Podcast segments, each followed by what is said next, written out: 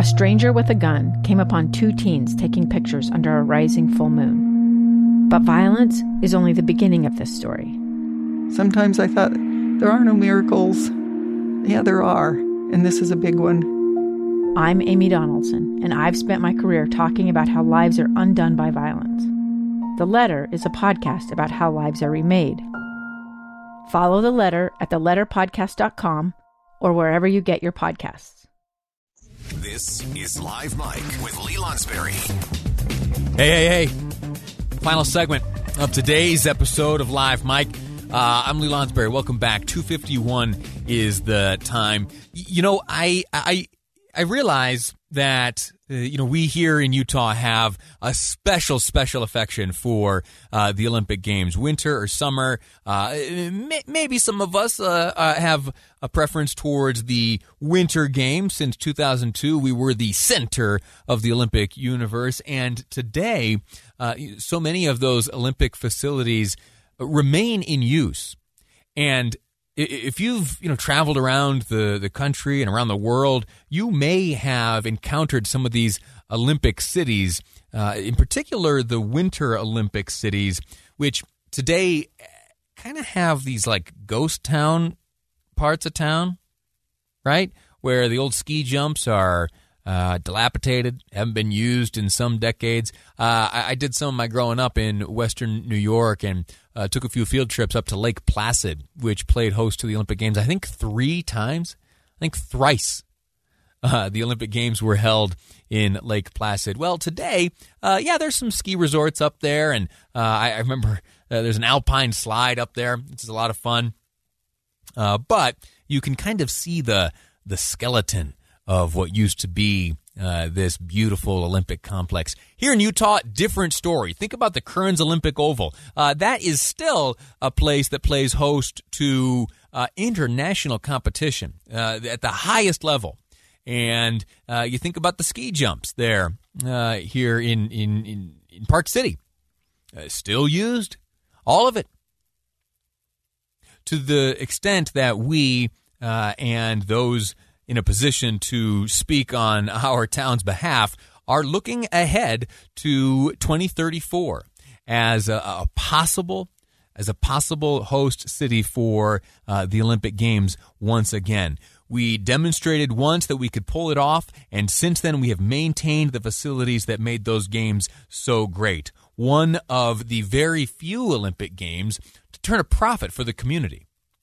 M- most of the time, yeah, most of the time, regardless of where on earth the Olympics are held, that's a losing endeavor, right? They can be beautiful, the pageantry can be wonderful, the ceremonies, the performers, and obviously the athletic accomplishments can be absolutely world class, and yet behind the scenes, a loser in terms of money. Well, uh, we did things different here in Utah, as we often do, and turned a profit. We were in the black. That's pretty good. And uh, we, of course, are are marching towards hopefully, hopefully uh, getting them back. So uh, we've got some time before 2034 comes rolling around, but you know they award host city designations uh, pretty far into the future. It's quite an undertaking to transform an entire community into one ready to host the Olympics. Uh, we'll see how that goes. We've spoken to uh, Fraser Bullock a number of times, uh, who's heading up this effort, and we'll likely speak to him again soon as developments come in the effort to host, again, the 2034 Olympic Games uh, again here in the city of Salt Lake. Re- reason we're talking Olympics today, the big news to come from the Tokyo Games. The uh, officially they're the 2020 games right? But they got pushed back, and so the the 2020 games, if they happen, will take place in 2021 this year. Uh, opening ceremonies on Pioneer Day Eve, July 23rd of this year. Now, the the update on that story is first off, the, the day stands, July 23rd, that stands for now. But it's been announced by organizers that all foreign ticket holders if you do not live uh, in Japan and you have purchased uh, a ticket to come to Japan for the Olympics and attend an event, eh, sorry, your ticket's no longer valid. You'll be receiving a refund. That that impacts some 600,000 individuals, or at least 600,000 tickets sold to those living outside of Japan. Why is that? Why, why are they doing this? Well, uh, Japan, if you've been following this COVID story across the globe, you'll know that Japan has done remarkably well in terms of safeguarding itself against the spread of the virus. If you, if you compare, uh, say, the death rate there and the infection rate uh, and the rate of spread to other nations across the globe, Japan, excuse me, Japan has done remarkably well at containing this and mitigating the spread. And an event like the Olympics really is just a big, giant opportunity to test the safeguards and the mitigation methods that have been put in place in Japan. And it's not just those, uh, you know, on high who are dictating down to, uh, you know, the, the Japanese citizenry how they should be behaving. No, it's the, the, the citizens themselves who have kind of taken this upon themselves to, uh, you know, to push back. And so uh, you take into consideration medical guidance, you take into consideration the will of the people, you take into consideration certain realities, and you are ultimately left with a decision by the organizers of the 2020 Olympic Games taking place in 2021 in Tokyo, Japan, and prohibiting uh, foreign travel into the nation. That has big business implications as well, because as you heard uh, Alex Stone describe, all those big sponsors Coca Cola, the other companies that get uh, involved in sponsorship deals with the Olympics.